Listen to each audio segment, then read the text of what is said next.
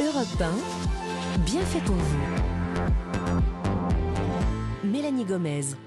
Vous êtes sur Europe 1, merci d'être avec nous. On reste ensemble jusqu'à midi et les bienfaiteurs d'Europe 1 viennent d'arriver dans ce studio. Jérémy Combe, bonjour. Bonjour Mélanie, bonjour à tous. Alors vous allez nous montrer aujourd'hui comment être euh, un amoureux très bien élevé, c'est ça? Bah, C'est ça, c'est-à-dire surtout un amoureux ou une amoureuse qui ne commet pas d'impair. Le jour où quoi qu'on en dise, tout est un peu cristallisé. merci beaucoup Jérémy. Voilà. Oui, c'est dans une semaine, hein, donc on va se tenir prêt grâce à vous. On revient vers vous dans un instant. Juste avant ça, c'est Sophie Braffman qui a des astuces d'un autre genre pour nous. Bonjour Sophie. Bonjour Mélanie. Bonjour alors, alors quelles, quelles app- de quelles applis on va parler aujourd'hui? Alors, je vais vous parler d'une appli qui va vous intéresser si vous êtes parent, une application pour aider au devoir, ou plutôt des applications. Alors, je vais vous décrire une petite scène un peu banale qui va certainement vous rappeler des souvenirs. Fin de journée, vous êtes lessivé, vous avez rangé les chaussures dans l'entrée, ramassé les emballages vides de goûter dans le salon. Je vois Mélanie qui sourit. Donnez jours, à le bain du petit, vous vous apprêtez à lancer le repas après une énième machine, et là sort une petite tête. J'arrive pas à faire mes maths. Mhm. Mhm, quel est l'exercice?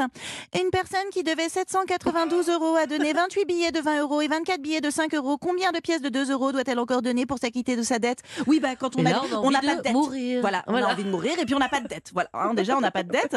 Alors c'est terrible, c'est un énoncé de sixième, euh, chers auditeurs euh, d'Europe 1. hein, voilà, donc euh, je ne sais pas vous, mais moi, il m'arrive en fin de journée d'avoir la mémoire de Nemo. Donc je ne sais plus le faire, j'oublie en fait. Voilà, Ah je suis un peu perdue. d'accord avec vous. Mais aujourd'hui, avec Google, voire même avec de nouveaux logiciels, on trouve tout en un clic. Alors, c'est un enjeu sociétal, même puisqu'on va parler, Mélanie, de l'intelligence arti- artificielle, capable non pas de résoudre un petit problème de maths niveau 6 mais capable de disserter sur un alexandrin de Racine.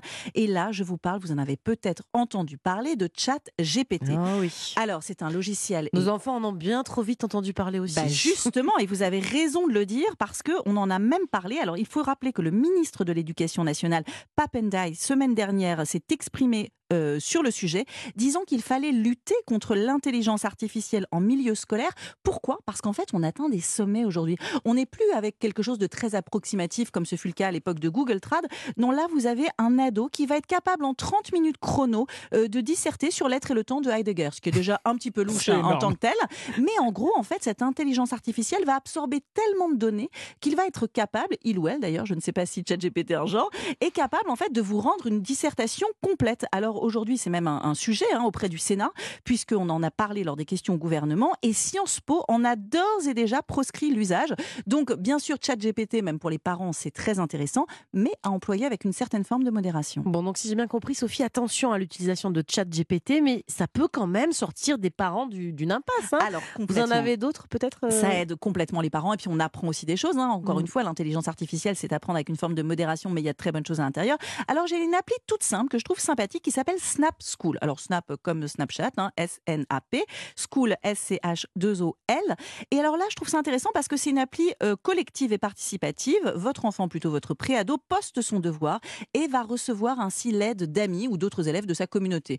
Bon, alors euh, encore une fois, il devra lui aussi à son tour rendre des services. hein. c'est Mmh, pas c'est juste pas gratuit, quand Non, même. voilà. ça. Mais justement, c'est bien. C'est Ça un côté d'entraide qui est Oui, c'est chouette. Mm. Exactement, et voilà, et qu'il faut partager en fait même euh, au niveau de l'aide aux devoirs. Et si par exemple personne dans son réseau ne sait faire le devoir, il faut dire que souvent c'est des énoncés qui se ressemblent ou qu'on a déjà vu les années précédentes. Eh bien, si l'application reconnaît cet énoncé, eh bien, elle va livrer euh, directement aussi euh, la réponse. C'est pas mal, très bonne idée. hein. C'est un peu euh, clé en main là aussi. Voilà, alors c'est un peu clé en main, c'est pour ça justement, je m'étais dit quand même, rien ne remplacera jamais un prof, et c'est vrai que soi-même avec ses enfants, on a des fois du mal. Euh, donc là, j'ai une autre appli pour vous qui peut être intéressante aussi justement, et qui va faire appel à des profs, qui s'appelle Super Prof. Alors, vous allez voir apparaître une multitude de profils très variés. Il y a des photos en plus. Hein. Bon, l'occasion de vérifier la calvitie naissante du prof de physique-chimie, hein, c'est toujours sympa.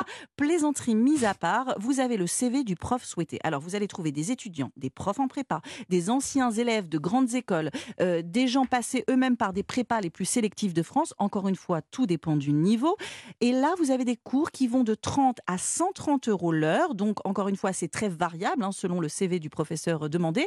Et vous allez pouvoir les faire soit en présentiel, soit en visio. Donc, je trouve que c'est vraiment Mhm. Intéressant. Et normalement, le premier cours est très souvent offert. Donc, ça vaut évidemment le coup d'essayer. C'est une appli sympathique. Vous allez aussi y trouver des cours de musique, violon, guitare et même du théâtre, voire la préparation du grand oral pour les terminales. Rappelons que les Mhm. épreuves de spécialité, je suis en plein dedans, c'est au mois de mars. Et je vous confie un truc parce que je l'ai testé cet été, ça donne même des cours de natation. Wow Mais oui, c'est incroyable. Bah, trouvé un maître nageur cet été Eh ben, comme je ça. ne savais pas pour la Pas pour moi. hein. Elle sait nager Bah, pour les enfants, de 4 ans, oui. C'est très bien. C'est ce qu'on dit. Ah bon, c'est super. Est-ce que pour les plus jeunes, justement, on a aussi peut-être des applications pour terminer? Alors j'en ai une vraiment pour les plus jeunes avec le petit bémol. Est-ce qu'on a envie de mettre des tout petits enfants devant des écrans? Là aussi on fait un peu attention. hein. mais encore une fois, je trouve que ça peut être intéressant plutôt qu'un film.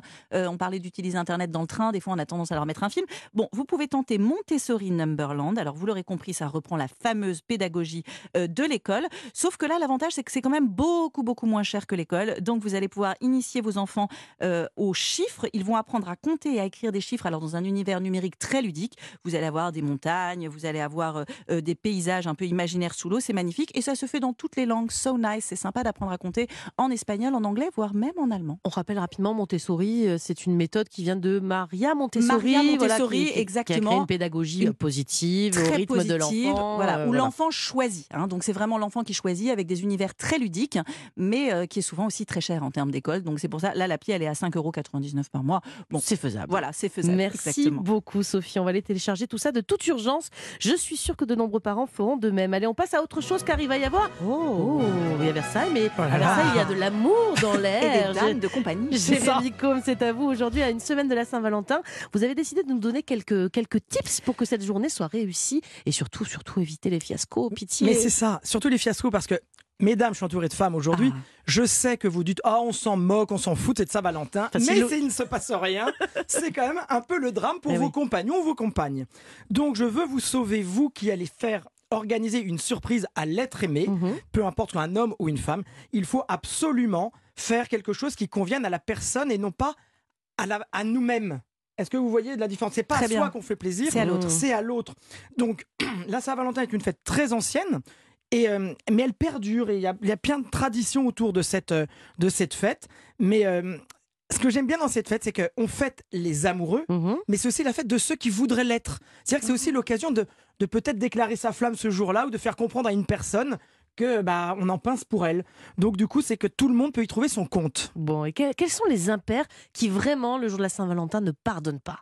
Alors, ce qui serait horrible, c'est de passer ce tête-à-tête, parce que souvent c'est quand même une soirée en tête-à-tête, rivé sur son téléphone, Ah, comme moche. si finalement c'était un peu le dîner euh, de tous les jours, alors que même le dîner de tous les jours devrait euh, être plus, euh, comment dire, euh, Festif. plus festif Oh. et que le téléphone ne devrait pas faire partie, on a Du déjà dîner, vu, oui, ça, du dîner sûr. à table.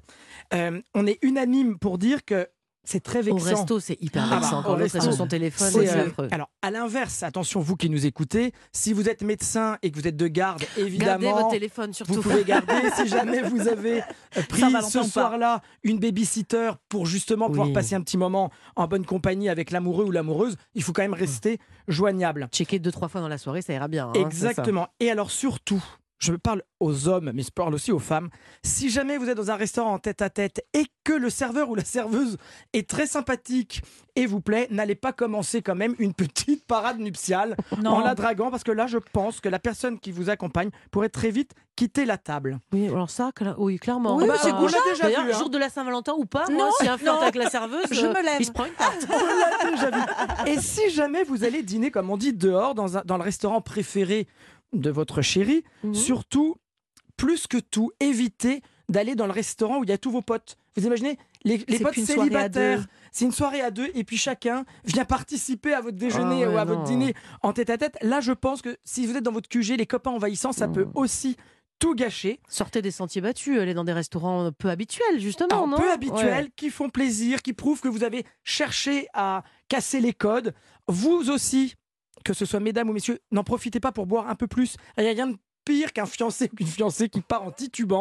C'est quand même normalement la soirée sympathique. Restez Ça paraît digne. évident, mais je suis sûre que vous avez d'accord. Vous êtes, vous- que vous avez raison, pardon, Bah, parce qu'il doit y en avoir. Mais hein. oui, puis en plus, c'est quand même les hommes et les femmes, pour le coup, Vénus et Mars ne sont pas faits de la même façon. C'est que ces indélicatesses sont moins bien vécues par la jante féminine que par la jante masculine. Mm. Nous, un peu éméchés, on trouve ça drôle. Les fiancés, les femmes trouvent que c'est très vulgaire souvent. Donc il faut quand même être un tout petit peu. euh, Et c'est pareil, sur le cadeau.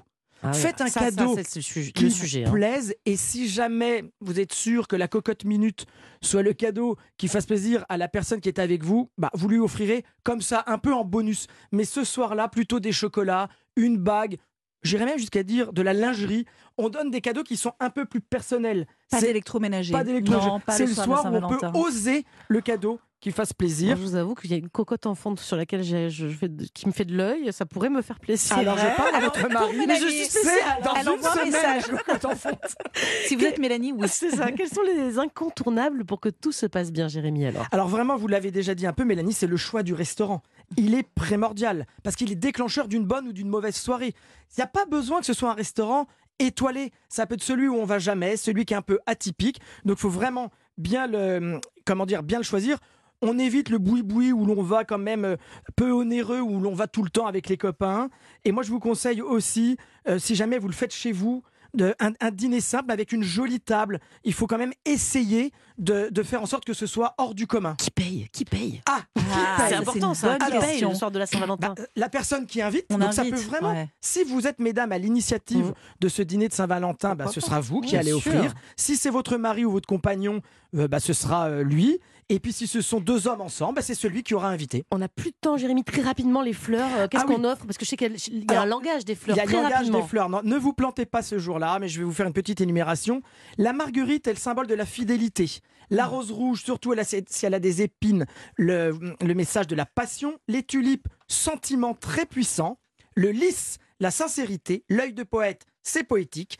Donc même ce soir-là, chers messieurs, chères demoiselles, n'oubliez pas que les bonnes manières, ce n'est pas obligatoire, mais c'est bon à savoir. Merci, c'est parfait, Jérémy Co. Merci pour ce cours de savoir-vivre. Même en amour, il y a des codes qui sont bons à connaître pour ne pas se louper. Exactement.